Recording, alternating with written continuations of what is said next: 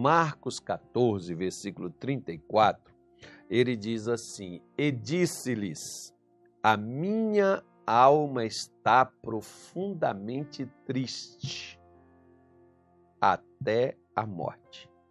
Ficai aqui e vigiai.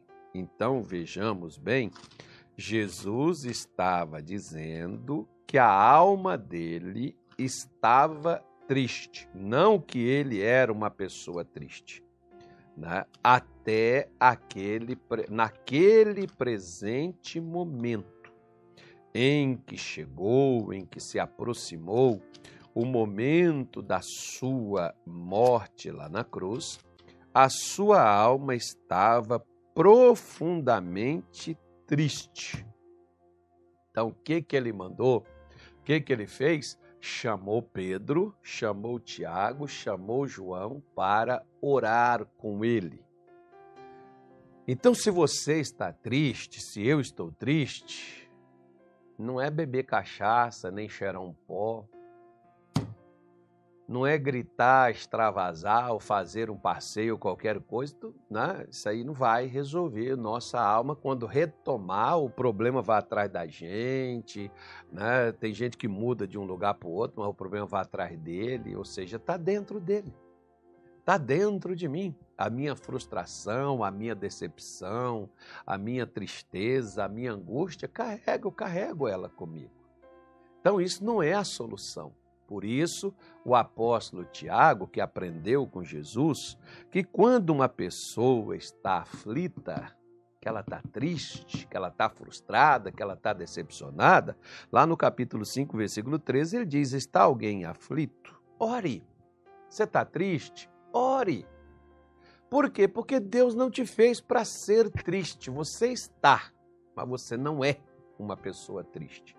Né? Você tá, pode estar tá triste porque seu filho te decepcionou, seu marido te entristeceu, você né, teve uma perda, você teve uma situação, mas isso não é você, você não é assim, dessa forma, dessa maneira.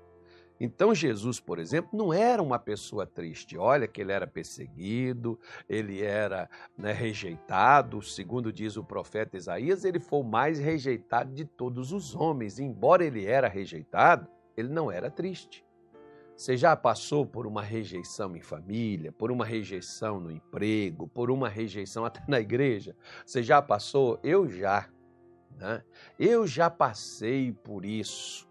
Né? Tem gente que tem motivo para ser uma pessoa né, revoltada, para ser uma pessoa deprimida, para ser uma pessoa triste, para ser uma pessoa abatida, para ser uma pessoa, enfim. Né? É, tem, tem motivo para tal. Agora, veja bem: se você tem alguém que não gosta de você, se você estiver triste, desanimado, abatido, se você estiver perturbado, como é que é que aquela pessoa que não gosta de você ela vai se sentir?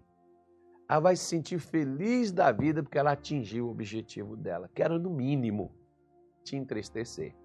Eu me lembro, por exemplo, de uma pessoa, essa pessoa não foi nem com ela, né? um pastor que a gente tinha no determinado local, esse pastor fez as suas escolhas, seguiu o seu caminho e acabou a gente tendo que tem gente que às vezes a gente tem que tomar né, uma decisão por eles, já que eles não tomam decisão, você tem que tomar uma decisão por eles. E a, e a gente, como principalmente a gente que tem, está na, na parte de liderança, então a gente tem que tomar essas atitudes. E eu tomei uma atitude, afastei aquele pastor, e aquele pastor passou lá para a igreja o que ele queria passar, o que ele queria falar, é claro, né? Porque a pessoa que fala mal de você hoje, ela não lembra quando você ajudou ela ontem. Toda pessoa que fala mal de alguém é porque ele esquece quando aquela pessoa ajudou. É. Quem estiver falando mal de você hoje, se esqueceu do dia de ontem que você ajudou aquela pessoa. Porque da ajuda as pessoas não falam, elas só falam daquilo que interessa a elas. E aí teve um membro lá da igreja desse pastor que comprou a briga dele, ficou extremamente revoltado, ligava para minha casa uma hora, duas horas da manhã, ligava para mim e dizia para mim: se eu não estou dormindo, que eu estou aqui chateado, revoltado, porque você fez isso com o nosso pastor. Claro, eu não vou falar para as pessoas que o outro fez. Cada um dará conta até a Deus de si mesmo.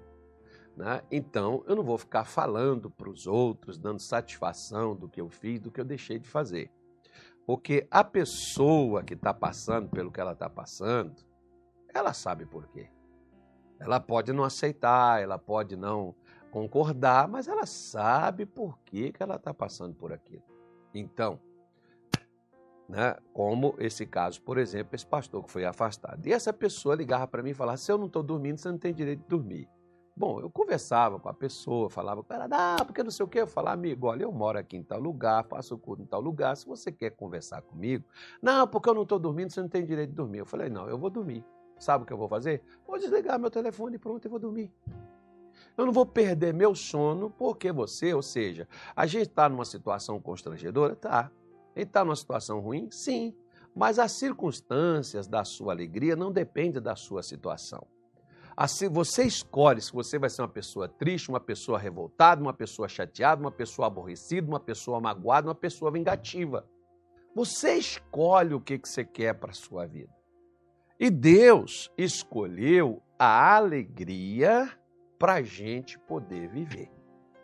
Por isso, o salmista, por exemplo, no Salmo de número 4, versículo de número 7, o salmista Davi, ele fala exatamente assim. Salmo de número 4, versículo de número 7, Davi diz assim: olha, olha o que, que ele falou, ó. Pusestes alegria no meu coração. Ele não tinha essa alegria. Essa alegria foi colocada no coração dele. Quem pôs? Deus. Ele está falando aqui de Deus. Deus pôs alegria no coração de Davi mais do que no tempo em que se multiplicava o seu trigo e o seu vinho. Poxa, você vai ter um emprego e ganha tantos mil reais por mês. Oh, que legal, que olha que situação, que bênção, que coisa boa. Pois é. Ó, oh, você vai ter uma, uns dividendos esse mês, 10 milhões de reais. Ai, que maravilha, que coisa boa. Né? Vou prosperar, vou crescer. Você vai ter uma colheita esse ano, recorde. Vai bater a safra, a colheita de grãos, de soja, de milho. E você está aí com tantas toneladas para poder vender. Pois é. Você vai ficar extremamente alegre, né? Só que Davi disse assim: Deus pôs alegria no meu coração mais do que quando as coisas davam certo para mim. Deus pôs a alegria, ou seja, a alegria não depende do lado de fora, depende do que tem dentro. Não é, não é, não é a alegria de fora que vai contagiar o que está dentro. O que está dentro é que muda o que está fora. Muita gente, por exemplo, Jesus, certa vez, por exemplo, em Lucas capítulo de número 10, acho que é isso mesmo, né? Jesus se alegrou, ficou numa felicidade, que ele disse assim: Olha, Abraão desejou ver esse dia. Porque os discípulos voltaram alegres, os discípulos voltaram felizes e disseram: Senhor, pelo teu nome até os demônios se submetem a nós. Jesus disse assim: Olha, alegrai-vos antes. Não é porque os demônios estão obedecendo vocês, não são as coisas de fora, as coisas que vocês veem, as coisas que vocês assistem que é a base da alegria de vocês. Alegrai-vos antes, porque o vosso nome está escrito no livro da vida. Por isso que Davi, ele pede para Deus quando ele perdeu, no Salmo 51, ele pede para Deus, para Deus tornar a dar a ele a alegria da salvação, porque a alegria de Deus independe das minhas circunstâncias aqui. Por isso que em Provérbios, agora nós estamos falando do pai, então vamos falar do filho. Nós estamos falando do pai Davi, agora vamos falar do filho Xelemão.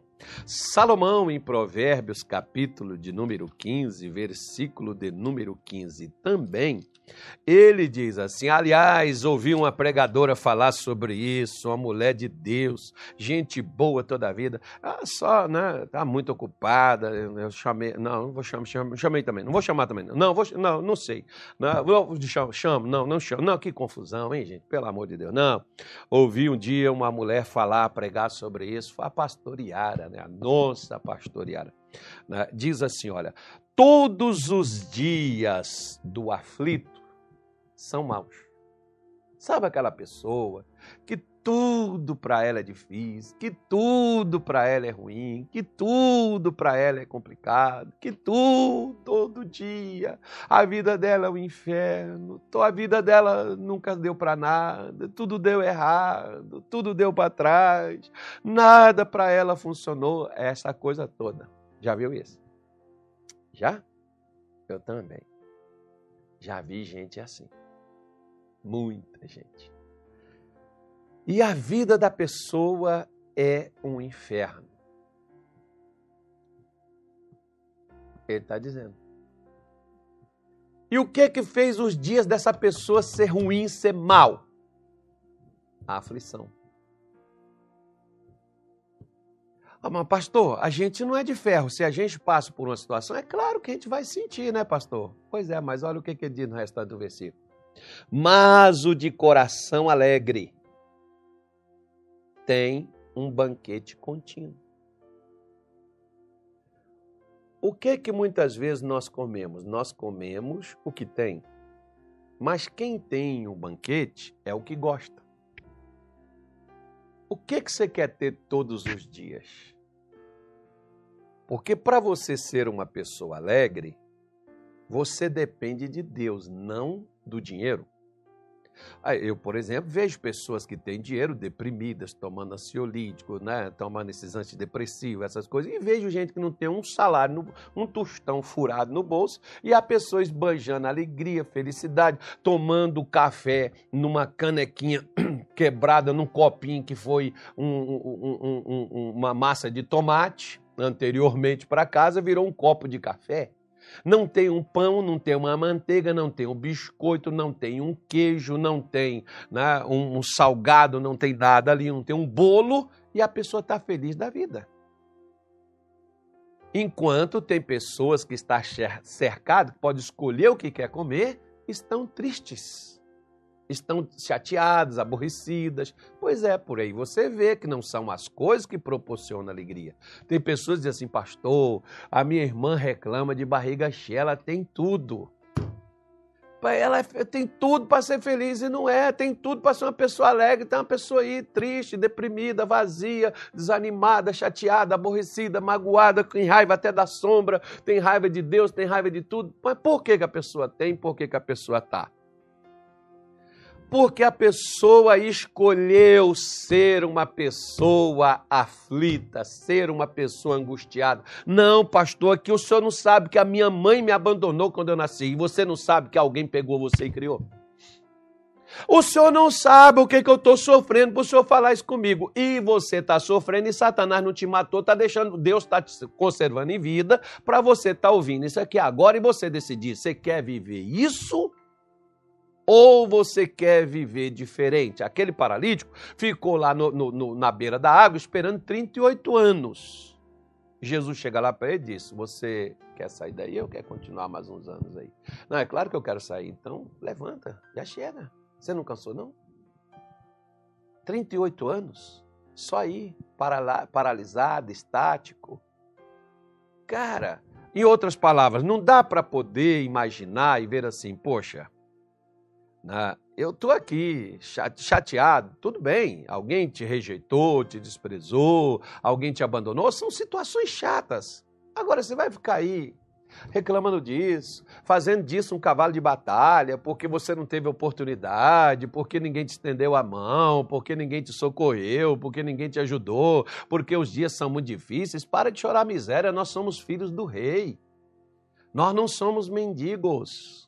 Nós somos príncipes. Nós somos criados à imagem e à semelhança do Deus Altíssimo. E Deus não é um sujeito dessa forma, Deus não é dessa maneira. Ah, pastor, mas Deus não tem problema. Tem não? Foi só ele criar o mundo e pôr o homem nele. Desde lá para cá, Deus passou a ter problema. Por isso que tem alguns que dizem, por exemplo, se, se você quiser ter uns problemas, casa. Né? Então, mas não é só casado que tem problema, tem um monte de solteiro que tem problema aí, com problema pior, solidão. Né? Problema pior, né? Então por aí afora vai. Então a questão que a, vida nossa que nos atrapalha, gente, não é o que vem de fora, o que, o que acontece, o que se desenvolve ao nosso redor. É aquilo que a gente faz, como está aqui Salomão dizendo. Todos os dias do aflito é, são maus. Se você ficar aí nessa tristeza, ficar aí nessa reclamação, ficar aí chorando essas mágoas, se você ficar aí reclamando da vida, vai ser pior cada dia. Talvez você já tenha feito. Melhorou? Não, senhor. Pois é, tá pior, tô desanimado, tô triste. Antes eu ia na igreja, agora não tem nem força para ir. Pois é, você vai ficar aí morrendo? Levanta. Está na hora de você pedir para Deus, Jesus, eu rejeito essa tristeza, eu rejeito essa, essa, essa confusão na minha alma, eu rejeito isso, eu vou buscar a Deus. Paulo diz assim, Romanos 12, 12: alegrai-vos na esperança. Você só tem esperança? Tem. Um dia eu vou mudar. Pois então se alegre. Não precisa esperar a mudança chegar, já se alegre, porque vai mudar. Até o boleto fica feliz, ele sabe que ele vai vencer. Chega o dia. Chega o dia dele. Então, como é que você não vai vencer se até boleto vence, meu Deus do céu? Né? Para com esse negócio de ficar aí reclamando. Ah, me abandonou, abandonou. Levanta, você, você, você precisa de Deus e Deus está do teu lado. Deus é contigo. Ah, meu filho foi embora, mas Deus está do seu lado. Meu marido me deixou, mas Deus está contigo. Tem cinco filhos para criar, mas Deus está com você. Ah, pensou seus filhos olhar e falar, nossa, e agora? Meu pai já foi embora, se a mãe descangalhar, se a mãe também abandonar a gente, pô, o que vai ser da gente? Ou seja, vai ficar pior do que o que já está. Então levanta, minha senhora, meu amigo, meu senhor. Vamos buscar a Deus, Deus tem solução.